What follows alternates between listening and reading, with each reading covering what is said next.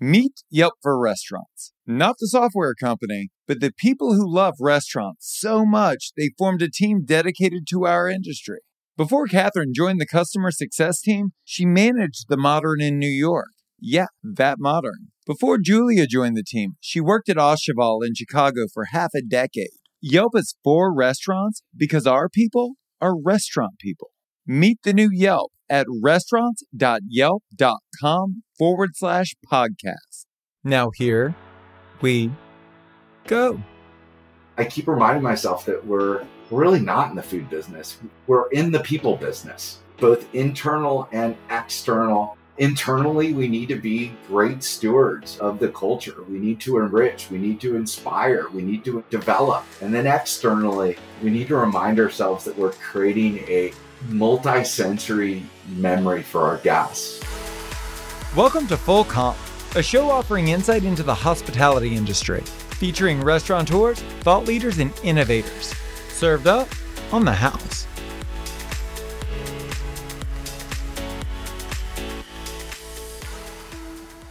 Who taught you how to be a great restaurateur? Was that person truly great in their role? Were you a truly great student in that season of your life? Today, we're chatting with Mario Del Pero, an objectively great restaurateur and entrepreneur who took the initiative to learn from great restaurateurs. In our conversation, he walks us along the path that led Mendocino Farms to 42 locations and the amazing opportunities that have come after that massive success.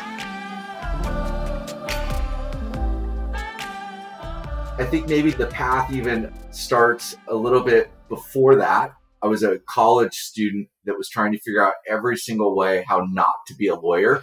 and, you know, I was working at a buddy's restaurant and very quickly, I don't know if it's the Italian American in me, but absolutely just fell in love with the restaurant business. I mean, this idea that you can create this incredible experience and almost be the host of this party and get paid for it and if it's great, they bring their friends back either the next day or the next week it was intoxicating to me. And I really fell in love with the business. And from that point on, maybe the nerd in me, I still was like kind of the wannabe lawyer. So the nerd in me really started trying to dig in. And this is going to date me a little bit. Like I could Google great restaurateurs because at the time, the only thing that availed me in 1992 was microfiche, which most of the listeners won't even know. I was on this like two year quest of figuring out why everyone says nine out of 10 restaurants fail. And I was maybe even more on the quest of like, why do one out of 10 restaurants succeed? and, right. It's a better angle to take. Right. What are they doing? Is there anything that I could garner from that? And I got a few takeaways. You really started seeing, you know, some trends as you dug into it. And the fact that most of the great restaurant people actually had great mentorship and worked for great people that kind of stood out. So you, you had back in the day, I mean, again, 1992, this was Norman Brinker from Chili's, but they had done an article on all of the executives that actually were proteges that came out of that system and how many multi-unit brands best in class they were running. So there's something to be said with that. Digging into some of those greats, all of them are students of the business and really had built their companies on the shoulders of prior giants and was a nerdy guy. I'm like, God, I can be a student of the business. like, if anyone, like, I love digging in. And then the last thing that really kind of resonated with me was people weren't really throwing around the word culture in 1992, but there was a real sense of that this business was a people business. And I had always been really involved in athletics and really involved around leadership. And this notion of getting big things done, but bringing people along in that process, it really resonated with me. And I think all those things checked a lot of boxes for me. So I deferred going to law school and dug into the restaurant business. And I don't think that they're waiting for me to come back anytime soon. Uh, so, so uh, you know, I've now been in it since basically 92. And then after graduation, of course, ended up working for some like an incredible father son team, Ron and Greg Newman from Baja Sharkeez, total innovators in kind of this Baja cantina space. And then at 25, I had convinced myself that I was so brilliant that I should go and do business on my own.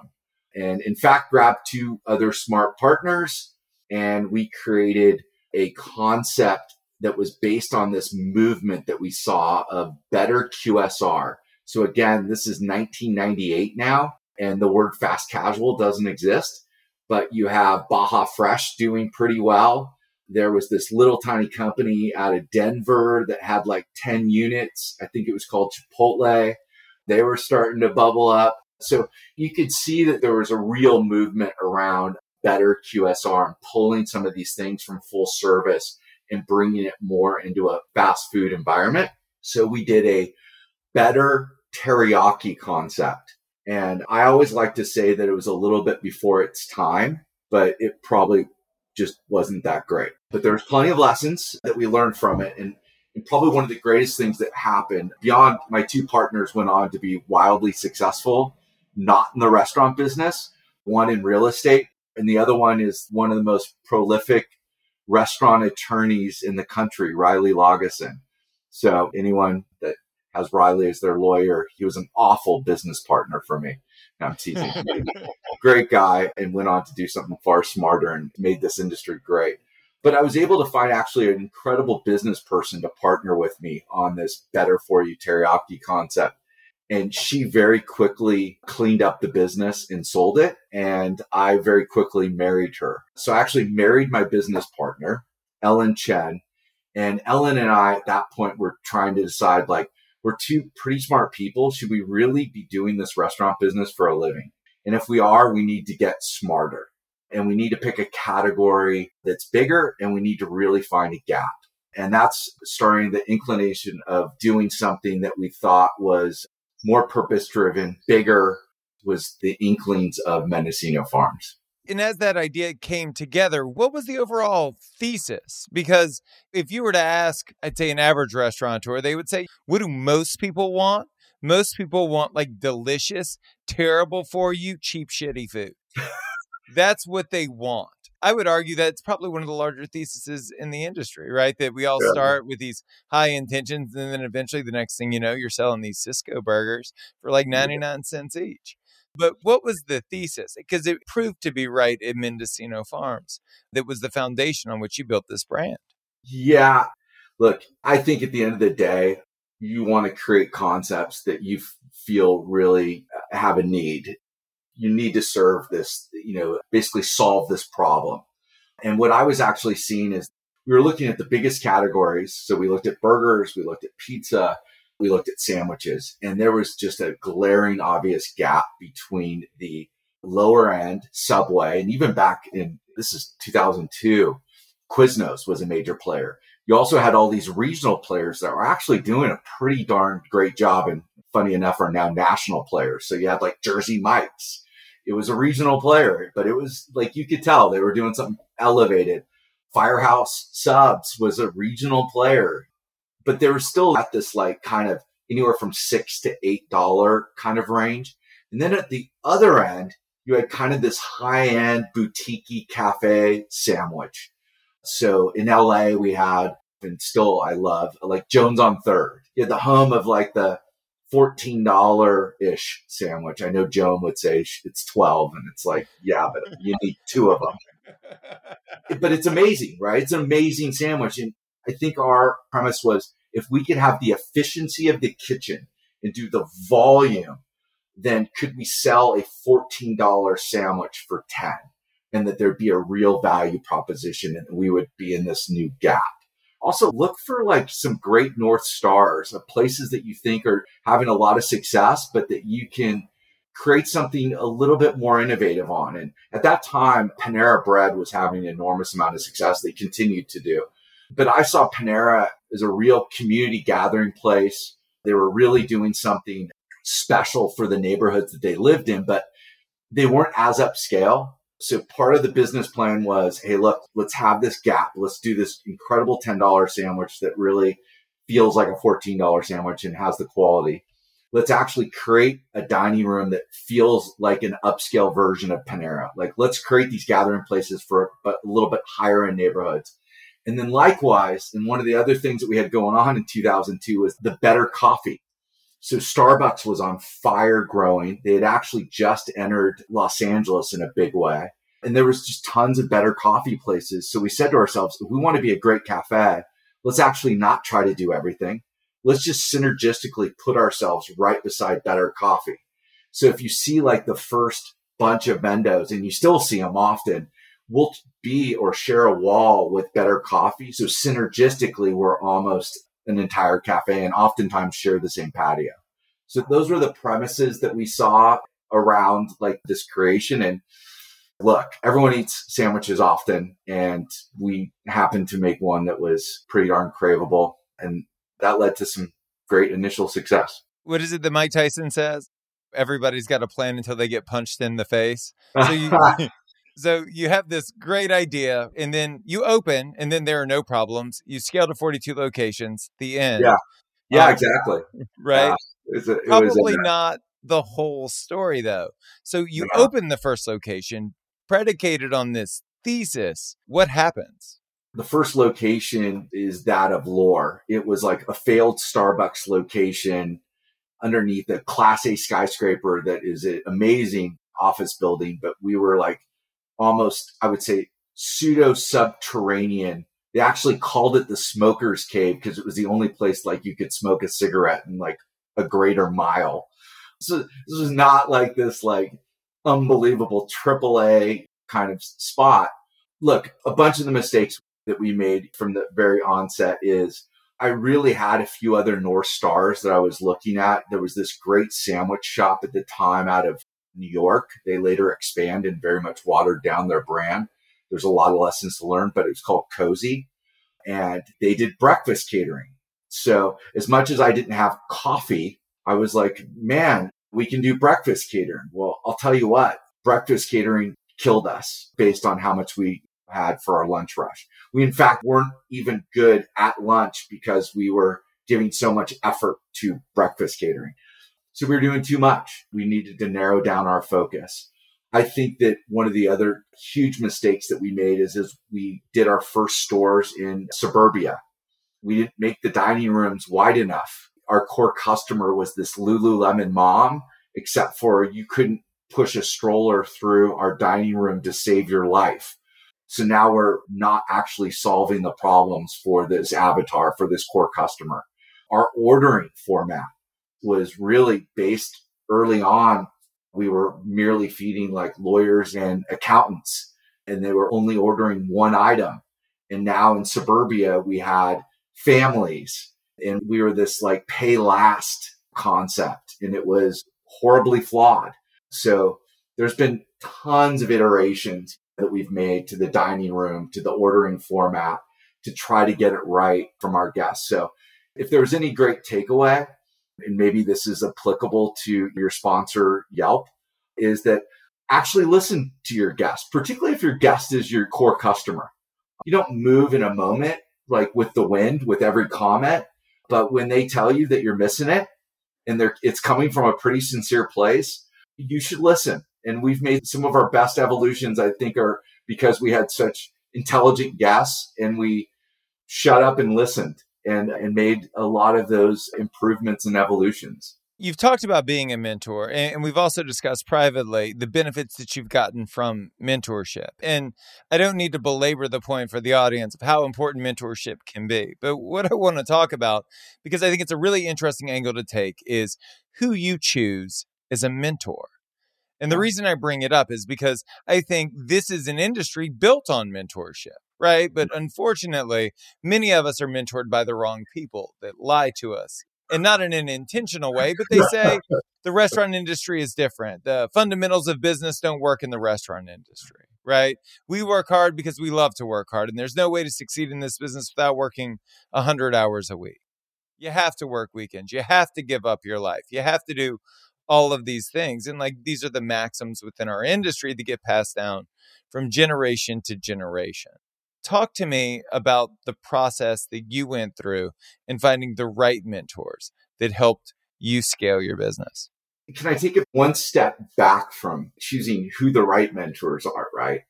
To how to actually show up as a mentoree from someone that like that was my gig and still is actually. I just sought mentorship last night from this guru formerly from Whole Foods.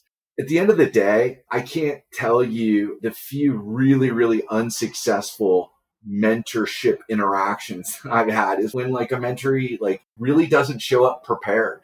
They almost show up to like, Hey, please enlighten me. So there's no specific questions.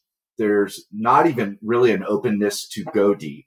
The second thing is then during the process, as you're actually maybe sharing, Hey, these are some things to think about. Cause at the end of the day, there's no magic wand. There's no perfect answer, but are they diligently taking notes? Are they actively listening? Are they just actually trying to have you give them data that fulfills their thesis of what they want you to tell them to agree with them? Like, it's like, you've already figured it out. Why are you even here talking? Like, obviously you've already done it and that's not going to get anyone anywhere. So look, if I was to give three recommendations and it's the ones I still practice to this day, it's like, do your homework, show up with like really specific questions. And most of those people that have been really, really great in their industries get excited. They see a little bit of themselves in that mentoree. And they also know that they were mentored and they really start opening and you can start uncovering some unbelievable amount of information that are game changing. Prior to the pandemic, I could barely use my iPhone. I'm a restaurateur, not a tech guru. But over the last two years, we've seen that tech can play a vital role in helping us make more money and save money. And that tech can show up at some pretty unlikely places, like your kitchen sink. Dawn Professional is a detergent and degreaser that can help reduce your labor expense and your overhead on cleaning supplies through leveraging the latest technological innovation in cleaning products. Dawn Professional Multi-Service Heavy Duty Degreaser is specifically formulated to cut grease two times faster versus the leading food service degreasers. While Dawn Professional Manual Pot and Pan Dish Detergent cleans 58% more pots and pans per sink, reducing sink changeover versus the leading competitor's professional dish soap. Save time and money by upgrading to Dawn Professional Manual Pot and Pan Dish Detergent and Dawn Professional Multi-Service Heavy Duty Degreaser from P&G Professional. I've been blessed with so many great mentors and it's not even like a name dropping thing. It's literally through actively seeking out at almost a stalking level, embarrassingly, as some of these people would mention, but there's an incredible CEO of Chopt Salads and Dos Toros. His name's Nick Marsh he's just one of the smart. Like at the end of the day, you want to find someone that's smarter than you. For me, it just happens most people are, so I can seek mentorship from many.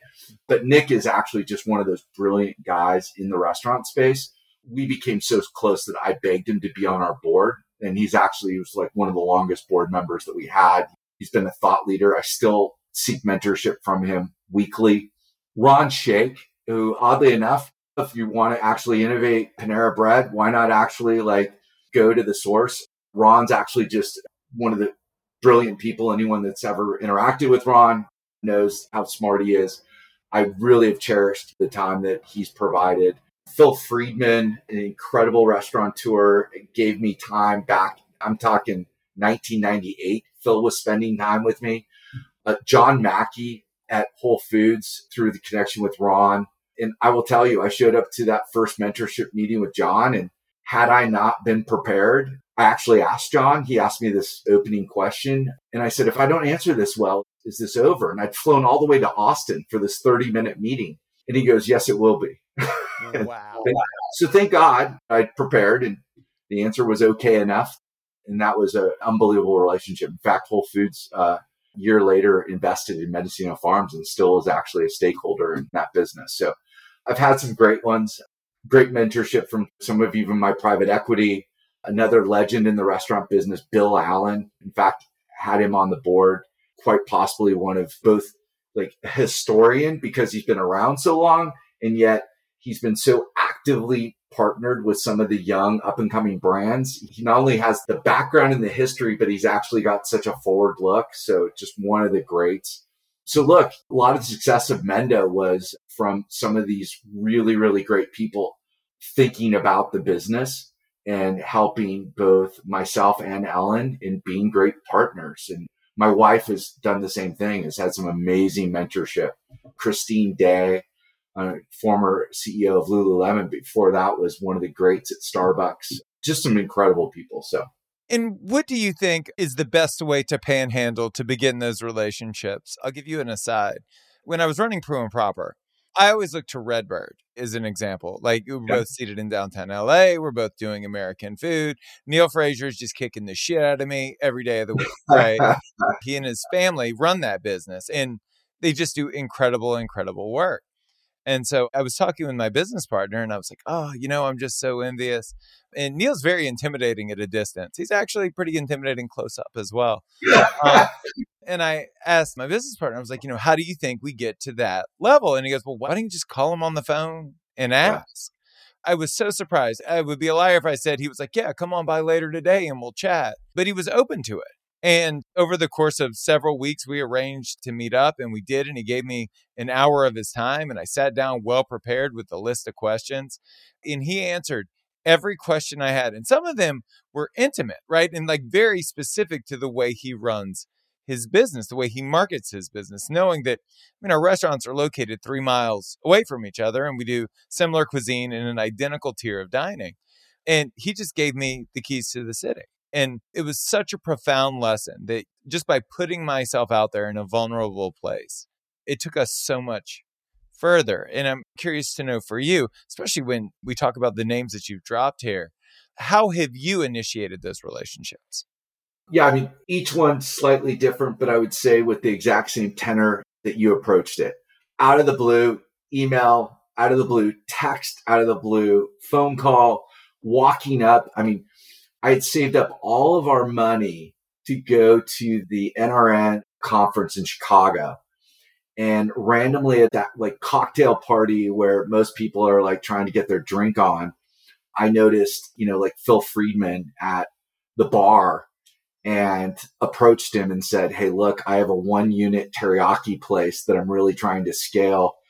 Would you ever answer some questions if I had on how to grow a business? You know, and at this point, like he had been a vice president at PepsiCo. He'd be one of the most senior people at Panda. He had actually just run his sandwich concept. So anyway, look, I went up to him and sincerely came with some real specific questions. And he ended up going way out of his way. He sat on a board in Los Angeles and every time he visited, I would come pick him up and he would give me a half day. A lot of those adjustments we made because of it.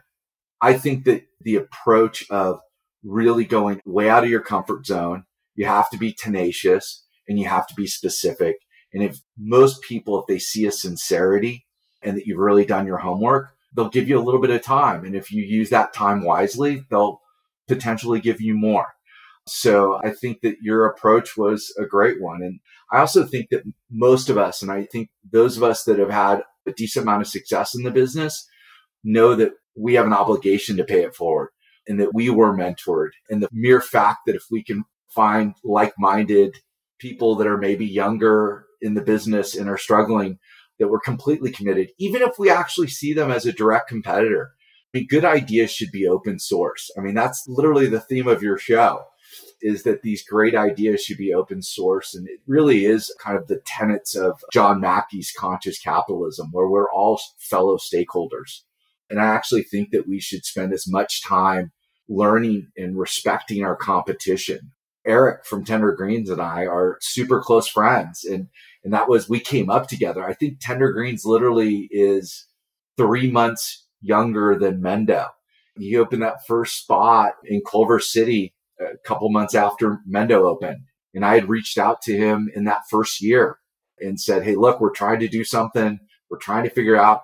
And years later, we actually shared supply chain because we were trying to do something special and we're like, why not partner? Yet we were competing and yet he would call me and I would share with him like, Hey, these are our best locations. Honestly, you should come. And what you would think is he would steal those same guests. And what in fact was all boats rise with high tides.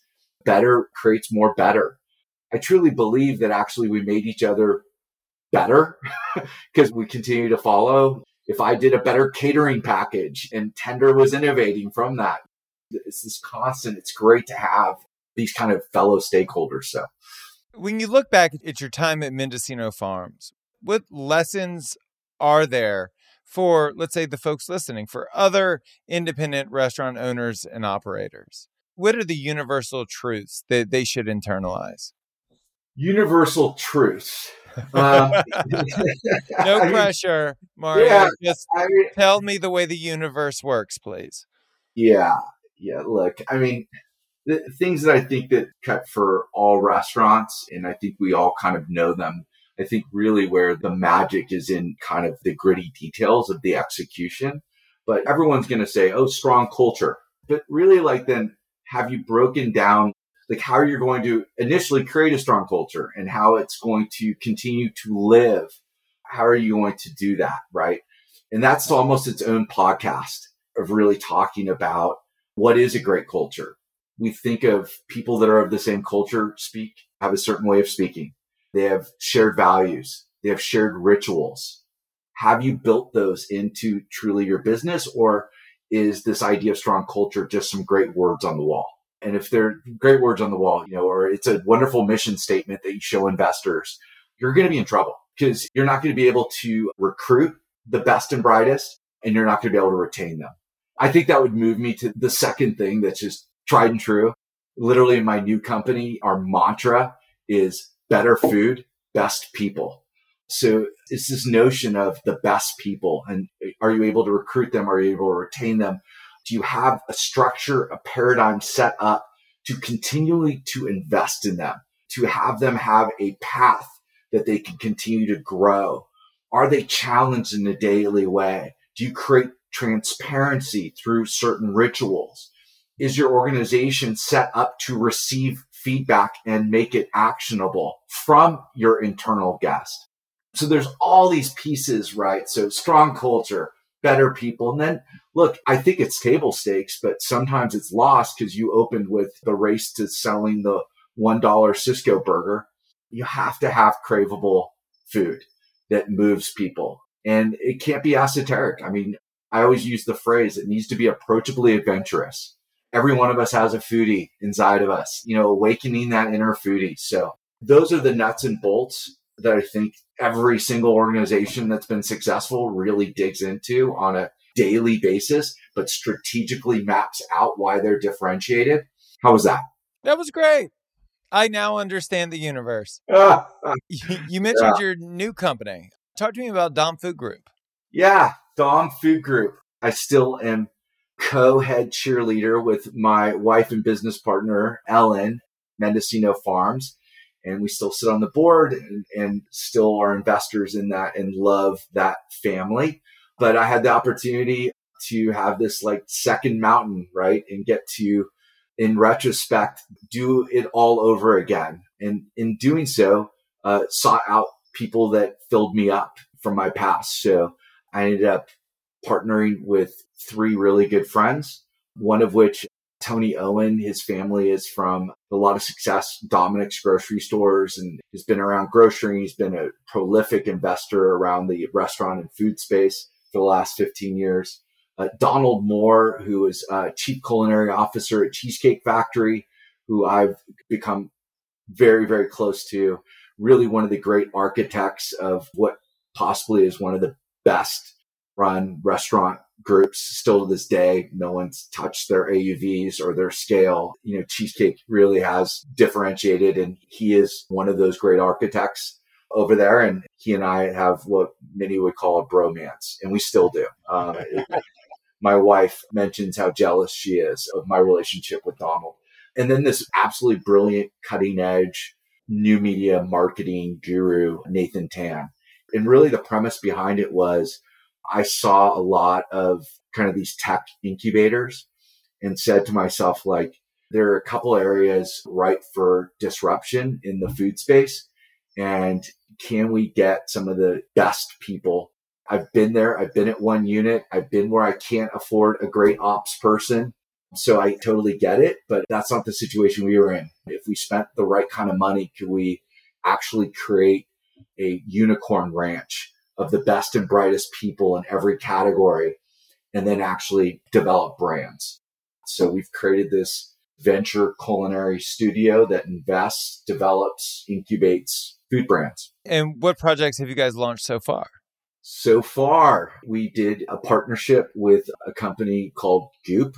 We partnered and created a concept called Goop Kitchen, which has is kind of two divisions. One is a virtual kitchen restaurant division, and the other is a line of CPG products for grocery.